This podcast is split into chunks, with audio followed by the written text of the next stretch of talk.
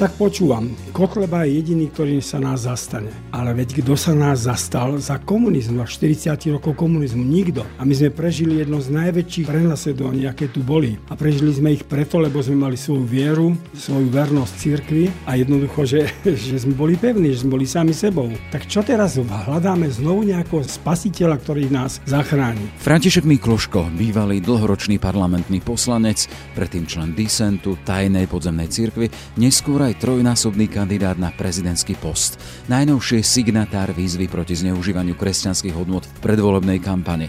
Ak sme však doteraz boli zvyknutí skôr na pastierské listy biskupov, tento raz ide o iniciatívu z dola. Ak prví hovorili na najvýš o hodnotách, aktuálna iniciatíva kresťanských organizácií a osobností rovno pomenúva, a to citujem, samozvaných spasiteľov Slovenska a vidí ich zvlášť v stranách Mariana Kotlebu a Štefana Harabina. Všetky tie spojenectvá s politickými stranami alebo s politickými smermi, ktoré nás majú zachrániť, končia katastrofou. Nakoniec, povedzme si to otvorene, to spojenectvo s Nemeckom v tých 30 a 40 rokoch, a najmä teda slovenského štátu dopadlo katastrofálne. Žiadny katolicizmus sme neubránili a tak či onak sme sa konfrontácii s tým bolševizmom proste nevyhli. No a teraz znovu ideme opakovať tieto chyby, že, že niekto sa nás musí zastať. Nie. František Mikloško pritom vystriha pred zlyhaniami z minulosti. Dejiny majú slúžiť v prvom rade na ponaučenie. Slovenský katolicizmus si hľadá svoju tvár a ja si myslím, že žijeme časy, keď o túto tvár teraz musí jednoducho zápasiť. A toto je tá doba, lebo keď teraz sa nezorientuje, tak ďalej sa bude, akýsi by som povedal, svojich historických omyloch pohybovať a to by nebolo dobré.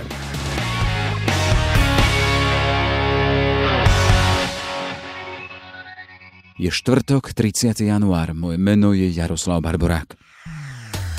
Ráno nahlas. Ranný podcast z pravodajského portálu Aktuality.sk.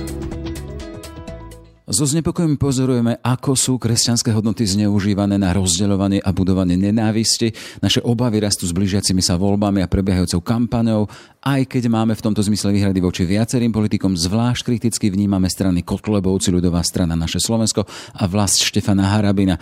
Radi sa skrývajú za kresťanské symboly a hesla, či účelovo zdôrazňujú niektoré témy. Stavajú sa do role samozvaných spasiteľov, neponúkajú však riešenia. To len pár citácií z výzvy kresťanských osobností pred nadchádzajúcimi voľbami, pod ktorou sú už tisíce podpisov. Medzi nimi napríklad spisovateľ Daniel Hevier či herec Štefan Bučka, by sme spomenuli niektorých, alebo bývalý politik politik a disident František Mikloško. A práve s ním sa na túto tému a na túto iniciatívu pozrieme. Pekný deň prajem. Pekný deň.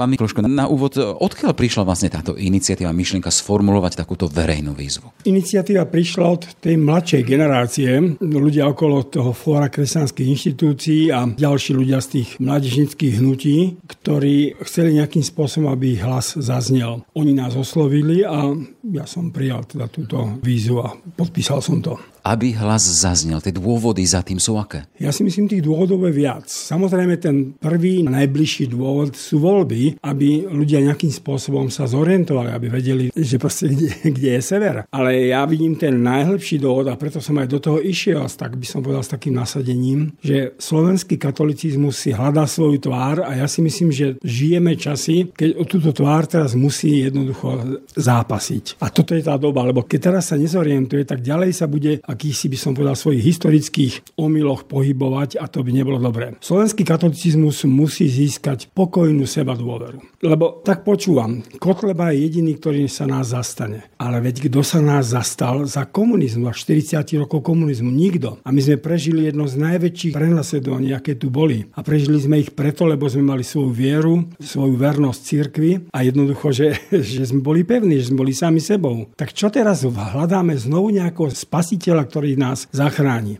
A všetky tie spojenectvá s politickými stranami alebo s politickými smermi, ktoré nás majú zachrániť, ten slovenský katolicizmus, končia katastrofou. Nakoniec, povedzme si to otvorene, to spojenectvo s Nemeckom v tých 30 až 40 rokoch, a najmä teda slovenského štátu, bolo na jednej strane nevyhnutné, pretože sme boli odkázaní, politicky to sme nemali iné riešenie, ak sme chceli zachrániť štát, ale dopadlo katastrofálne dopadlo katastrofálne a žiadny katolicizmus sme neubránili a tak či onak sme sa konfrontácii s tým bolševizmom proste nevyhli. No a teraz znovu ideme opakovať tieto chyby, že, že niekto sa nás musí zastať.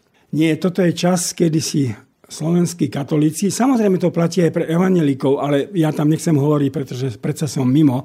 Poznámka teda, že výzva je otvorená nie len katolíkom, je, to výzva pre všetkých veriacich ľudí, ak som si všimol v tej formulácii. Tam to podpísali evangelickí kňazi a evangelické farárky, čiže to je samozrejme úplne otvorené, ale mne sa ťažko hovorí, povedzme, tak nejako predsa do tých iných radov, ale to, čo hovorím, si myslím, že je do určitej miery univerzálne, že to isté čaká evangelickú církev. A ja ju teraz s veľkou nádejou sledujem sledujem, ako sa vyvíja. Takže toto je čas, kedy si aj my musíme povedať, že proste čo je pravda a čo chceme v najbližšej budúcnosti robiť. Je tu to veľké nebezpečenstvo teda západného liberalizmu, ale opakujem, keď sme prežili komunizmus a budeme silní vo viere a budeme sa opierať, teraz to poviem tak už naozaj ako vznešenie o Pána Boha, tak čoho sa bojíme? Čoho sa bojíme? V tej formulácii tam je čosi o spasiteľoch, o zneužívaní kresťanských hodnôt, ale čo ma zaujalo, e, sú tam prvýkrát aj konkrétne mená. Lebo doteraz pred voľbami sme boli skôr zvyknutí na formulácie konferencie biskupov, ktorí hovorili väčšinou o hodnotách. V tejto výzve, ktorá ide z dola, ako som pochopil, sú naznačené konkrétne mená. Či už Kotlebovci alebo Harabinovci. Čo konkrétne na nich považujete za nebezpečné? Tak prvom treba povedať, že aj slovenskí katolíci sa nechali vtlačiť do polohy, ako keby jediné problémy spoločnosti boli tie morálno-etické problémy. To je síce pravda, že tieto hodnoty z hľadiska kresťanstva treba brániť, pretože to sú hodnoty, ktoré my považujeme za väčšie, ktoré boli dané desatorom a ktoré teda idú celými dejinami už 3000 rokov. Na druhej strane, ak toto bude jediná agenda katolíckej cirke, ak ona nebude kompetentná alebo schopná sa vyjadriť aj iným problémom spoločnosti, a to sú z tých problémov je strašne veľa, to sú problémy nezamestnaných ľudí, problémy ľudí, ktorí sú opustení, starí, ktorí potrebujú nejakým spôsobom nájsť svoje spoločenstvo a podobne, No tak ak toto bude jediná téma, tak toto je jediná téma v kampani aj Kotlebu, aj Harabina a tak ich to dá dokopy. Proste, pretože oni nemajú žiadnu inú tému akú majú tému oni na nejaké hospodárske problémy, akú majú názor na nejaké zdravotnícke reformy. Nič. Oni majú len tieto témy. Bránime Slovensko, bránime kresťanské Slovensko, za Boha, za národ, za rodinu. No a ak toto bude takisto zdôrazňovať len církev, no tak ich to dá dokopy. A to je nebezpečné. Preto ich bolo treba pomenovať, pretože oni, tieto dve strany, Vlasť a Kotlebovci, ľudová strana naše Slovensko, majú len túto jednu tému a na tej chcú súrižovať. A využívajú trošku aj tú atmosféru medzi kresťanmi, ktorí sa akože boja teda toho liberalizmu. V každom prípade sme v takomto normálne demokratickom zápase, kde každá strana pred voľbami sa usiluje o svojho voliča, oslovuje ich a berme to tak, že aj tieto dve strany, či Kotlebovci, či Harabinovci, legitímne sa uchádzajú o podporu svojich. Samozrejme, samozrejme, to im nikto nemôže brániť. O to sme teda bojovali v novembri 89 a každý má právo proste sa uchádzať o hlasy voličov, čiže to je úplne poriadku. Ale tu je to môj, ale prečo vy v tejto výzve upozorňujete práve na tieto dve strany, na týchto dvoch ľudí, na tieto dve zoskupenia a hovoríte o nich ako o nebezpečenstve, ako o tých, ktorí zneužívajú kresťanské hodnoty, či ich nazývate samozvanými spasiteľmi bez návrhu riešení? Tak ja osobne nesiem v sebe traumu roku 45, kedy to hejslováctvo nakoniec skončilo v troskách. Proste to hejslováctvo, len to, že my sme Slováci a ideme preč z NATO a neviem čo všetko a my to všetko zvládneme, to hejslováctvo je niečo tragické, pretože v tom není žiadna reálna politika, v tom není žiadne, by som povedal, také vedenie krajiny, aby my sme tu žili normálne s ostatnými národmi a ostatnými krajinami. Čiže toto ja považujem za obrovské nebezpečenstvo, že toto ja tu cítim v tých stranách, že proste to je zdôrazňovanie toho, my sme tu páni, my sme ukradli nám vlast, my si ju zoberieme, ale kto ukradol vlast? Kto ukradol vlast? Veď vlast sa začala rozkrádať už od 93. roku a kde, kde sú tí ľudia? Kde boli vtedy títo ľudia, ktorí dneska kričia, ukradli nám vlas a všetko treba znárodniť, alebo hlavné podniky treba znárodniť. A čo sú to za riešenia? To sú demagogické heslá, ale predsa takto nemôžeme viesť jednu 5,5 miliónov krajinu. V každom prípade tie heslá idú, ten, ten ich message prechádza medzi ľudí, ale len spomeniem skúsenosť nedávno z Horavy.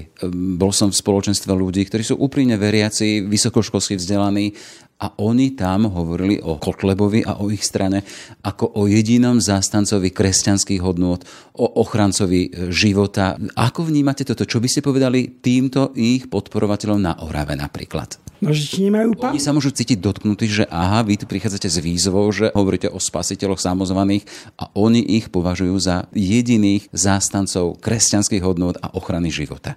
Tak títo ľudia ako keby nemali pamäť. Veď tu je 30 rokov sloboda, Tu sa úplne pokojne etablovali všetky cirkvy, majú svoje práva, zmluvne zakotvené. Tu sú univerzity, ktoré sú kresťansky orientované, tu sú, je tu cirkevné školstvo. Kto tu kedy o čo obral kresťanstvo? Veď oni nemajú pamäť. Veď za 30 rokov sa kresťanstvu na Slovensku v ničom neublížilo. Všetko záleží len na sile kresťanstva, ktoré sa môže rozvíjať alebo bude upadať. Proste. Ale to záleží na sile všetkých církví. Ale pred čím chcú brániť to kresťanstvo? Kto mu za 30 rokov ublížil? Nikto. Ak vy hovoríte o tom, že sa skrývajú za kresťanské hodnoty, že zneužívajú aj slovník, čo konkrétne? Ja si myslím, že tomuto dopomohla teda aj tá druhá strana, nazvime to tých skupín ľudí, ktorí tu chcú nejakým spôsobom vniesť isté liberálne prvky do slovenskej spoločnosti. Pretože, poviem to veľmi otvorene, proste na tie Pride pochody, ktoré teraz nebudem hodnotiť, ale na tie Pride pochody reagovali, v ten istý deň reaguje proste to hnutie Zachráňme rodinu. Teraz samozrejme niektoré médiá pretlačajú tieto veci a slovenská spoločnosť je konzervatívna. Čiže ona na to reaguje veľmi, by som povedal, tak zneistenie a citlivo. Teraz prichádzajú sem zvonku správy o tom, že sa zavádzajú už viaceré tie rody, nielen mužský, ženský, ale aj ďalšie. Zo Švedska prichádzajú nejaké príklady. Samozrejme, dneska cez ten internet je skoro každý informovaný. Čiže tá atmosféra toho, že toto je jeden hlavný problém, tu vytvára aj tá druhá strana. Lebo aj ona ten problém tak zdôrazňuje a tak sa tu vytvárajú potom dva tábory. Ak hovoríme o tej druhej strane, sme to pomenovali, že koho máte na mysli? No tí, povedzme, čo propagujú kultúru LBGT a podobne proste tí ľudia, ktorí chcú nejakým spôsobom vniesť aj iný pohľad, povedzme, na to, čo je manželstvo a podobne. Čiže nehovoríme len o politických stranách, hej? Nie, nie, nie. Teraz hovoríme o médiách, hovoríme o tých názoroch, by som povedal, rôznych hnutí a hovoríme aj o tom, čo prichádza, teda čo sem prichádza ako správy zatiaľ zo západu. Čiže toto vyvoláva na konzervatívnom Slovensku. A keď ste spomínali tú Oravu, no tak Orava je v tomto smere ešte konzervatívnejšia, je dolná, je evangelická, horná je katolická. Je to predsa v tých dolinách krásnych, je to konzervatívne. To znamená, v týchto ľuďoch to vyvoláva istý strach, že čo nám to sem kto chce vnútiť. To máme chápať ako vodu na mlyn pre Kotlebu? Áno, pretože ak toto zaznieva hlasne, tak potom na to ľudia akoby čakali, že kto sa hlasne voči tomu ozve a kto nás teda obráni voči tomuto, čo sem ide a čo zdá sa teda, že je cez tento e, svetový kapitál a podobne, čo sem poste prichádza. Neobráni nás obyčajný zdravý rozum a pamäť historická? Samozrejme. Ja si pamätám, opakujem to, to bolo také pekné. Nás, vďaka Silvovi Krčmerimu nás pozval svetujúci Jan Pavel II na súkromnú večeru. Silvo Krčmeri, Jan Čarnogusky s manželkou a ja. Bol tam jeho sekretár Ziviš, svetý otec a jeden teda taký človek, ktorý tam bol stále prítomný. A Jan Čarnogusky hovoril, že ten liberalizmus naozaj nastupuje a teda, že či by svetý otec nerozmýšľal o tom, že by nejakú encykliku voči liberalizmu napísal a vydal. A svetý otec hovorí, ale veď církev tým, že tu je, že žije, že žije autenticky svoj život, hodnoty kresťanské, to je najväčšie najväčšia hrádza proti liberalizmu. Že proste presvedčíme svet svojim životom a toto je vlastne celé dejiny církvy na tom stoja. Veď teda v tej kritickom období církvy, keď vzniklo hnutie svätého Františka Asiského, no tak to nebola tá moc církvy a tá sláva, pompeznosť aj všetky tie nemravnosti, ktoré sa tam diali, ale to bol ten život svätého Františka. Čiže ten autentický život kresťanský zachraňoval církev vždycky a posúval dopredu. Čoho sa preto bojíme? Jedine snáď toho, že sa môžeme báť, že nedokážeme žiť ten život a že vlastne nebudeme svetkami pred svetom. Čiže keď sme v kontexte toho, keď hovoríme o, o nejakým spôsobom to odkrývaní hodnôt a toho spíku alebo toho, čo hovoria tieto strany, označované aj za extrémistické, vy hovoríte o tom, že tu chýba autentické prežívanie kresťanských hodnôt a aj ten trend, keď rastú a môžu byť možno aj prvý vo voľbách, keď hovoríme o Kotlebovcoch, je za týmto, že podľa vašej logiky teda, že túto kresťania na Slovensku nežijú autentické kresťanstvo? Nie, nie, to by som v žiadnom prípade nechcel povedať. Ja keď chodím po Slovensku, ja proste vždy idem veľmi, veľmi pozbudený tým, ako žijú naši kresťania. Ako sa im venujú kňazi. To je neuveriteľné, koľko dobrých obetavých kňazov máme. Včera som rozprával s jedným Salesiánom, ako sa oni venujú, tie mládeži, ale aj strednej generácii. A to je všade. Kapucíni, františkáni, ale na celom Slovensku. Teraz tie mládežinské hnutia. To je obrovský dar Boží, obrovský dar Boží, že to Slovensko má stále v sebe takúto zbožnosť. Akoby prirodzenú, ako by tie decka to mali nejako v sebe a už sa len hľadajú, kde by mohli niečo nájsť také opravdivé. Čiže toto nie. Ale ja by som povedal, že je tu kríza elít. Že vlastne tento život autentických kresťanov nikto nevie, tak by som povedal, pomenovať, alebo už aj vo verejnej mienke tak ho reprezentovať, že by sa stal známym. A preto pre túto krízu elít, najmä kresťanských a teraz poviem katolických, preto sa zdá, že nevieme sa brániť voči týmto hlučným stranám, politickým stranám. Nevieme postaviť pokojnú konfrontáciu v dobrom slova zmysle aj na tej úrovni, povedzme, politickej, intelektuálnej a podobne. Čiže tu, ak niečo chýba, to sú elity kresťanské, ktoré sú kompetentné, ktoré sa vedia vyjadriť odborne k problémom spoločnosti, nielen problémom LBGT alebo podobne, ale ku všetkým problémom. Čiže kresťanstvo tu nás zlyháva a toto je ten problém. Prečo využívajú toto vákuum potom ľudia, ktorí sú hluční a kričia a majú pocit, že oni to vedia všetko zachrániť. Kotlebovci Harabinovci to nie je ten jediný výsek slovenskej politiky, ktorý si nejakým spôsobom privlastňuje to, že je nositeľom kresťanských hodnôt. Keby sme šli za radom, máme tu KDH, ktoré už vo svojom názve má odkaz na kresťanské hodnoty. Smer ako sociálna strana tiež operuje s tým, teda, že ten kresťanský odkaz. A môžeme ísť ďalej. SNS, Olano, PS spolu. Ako kresťan všetci. Ale všimnite si jednu vec a ja ju teraz poviem. V súvislosti so Smerom. Málo ktorá strana mi ide tak na city ako táto. Už v tých prezidentských voľbách sa to ukázalo, tá ich dvojitá tvár. Oni chcú byť ináč tu na, tu sú konzervatívni, lebo vedia, že taký je volič a taký je dopyt, ale vo svete sú liberálni. Nemajú s tým najmenší problém. Toto reprezentoval nakoniec ich kandidát na prezidenta a preto som aj ja tak ostrovočne vystúpil. A teraz budem hovoriť o istambulskom dohovore. Teraz oni všetci tlačia, aj smer, alebo vláda na čele s Petrom Pelegrinim, aj parlament na čele s Andreom Dankom, že prezidentka má byť zodpovedná za to, že istambulský dohovor nebude tu na zrušený. No ale pozrime sa, čo je pravda. Istambulský dohovor dohovor prijala už vláda Ivety Radičovej. Čiže ten je vládne prijatý. Ďalší postup je taký ústavnoprávne, že by to vláda mala dať, vláda Petra Pellegrino dať do parlamentu, aby sa ratifikoval. Nič iné nie je možné. Alebo mala zrušiť uznesenie Radičovej vlády. Ale Peter Pellegrini ako predseda vlády neurobil ani jedno, ani druhé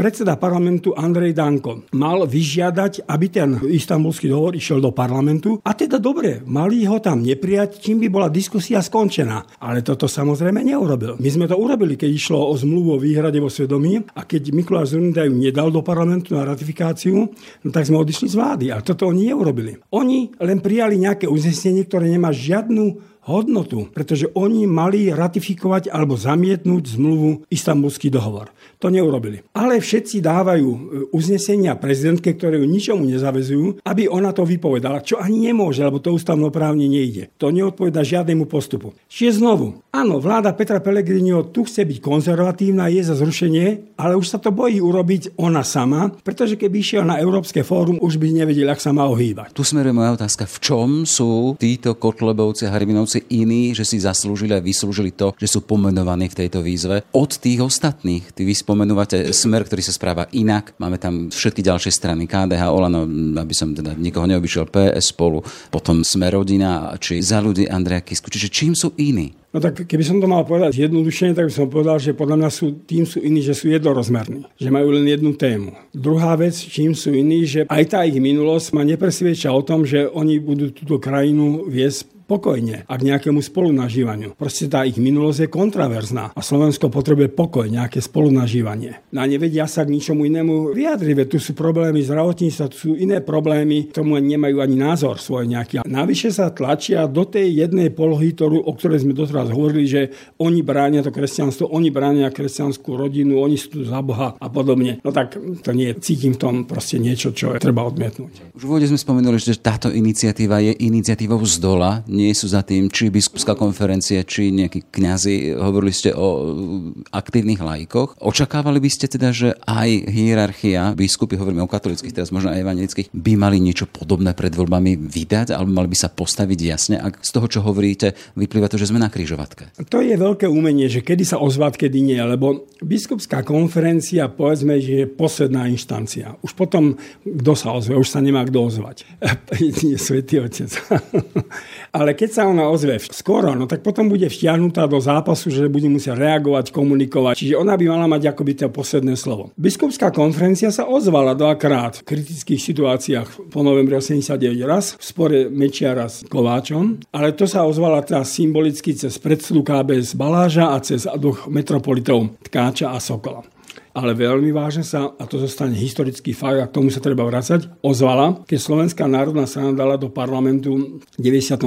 myslím, alebo 96. teraz neviem, e, zákon na ochranu republiky. A vtedy sa ozvali všetci. Teda s výnimkou nitrianských. Ale všetci biskupy podpísali, že toto je proste návrat niečomu, čo je veľmi nebezpečné a zákon na ochranu republiky sme tu už mali v 50. rokoch a vieme, čo spôsobil, ako sa dá vykladať. No a vtedy ale, vtedy to aj zas, by som zasiahlo a vtedy ale to bol ten okamžik, kedy už nemohla mlčať, pretože nás aj tu hrozilo, že sa to prevalí. Čiže nájsť ten okamžik, kedy by sa mala ozvať už konkrétnejšie, tu by som bol opatrný. Predsa len nie je čas, keď aj s prieskumom verejnej mienky sa ukazuje, že môžu vyhrať extrémisti na Slovensku, pomenujú aj neonacistami. E, nie je to práve tá krížovatka ten čas, kedy by sa tie elity, a tuto hovoríme, keď hovoríme o kresťanských cirkvách, mali ozvať? Ja si myslím, poviem svoj názor, že v tejto chvíli by sa ešte konkrétne nemali ozvať. To je môj názor.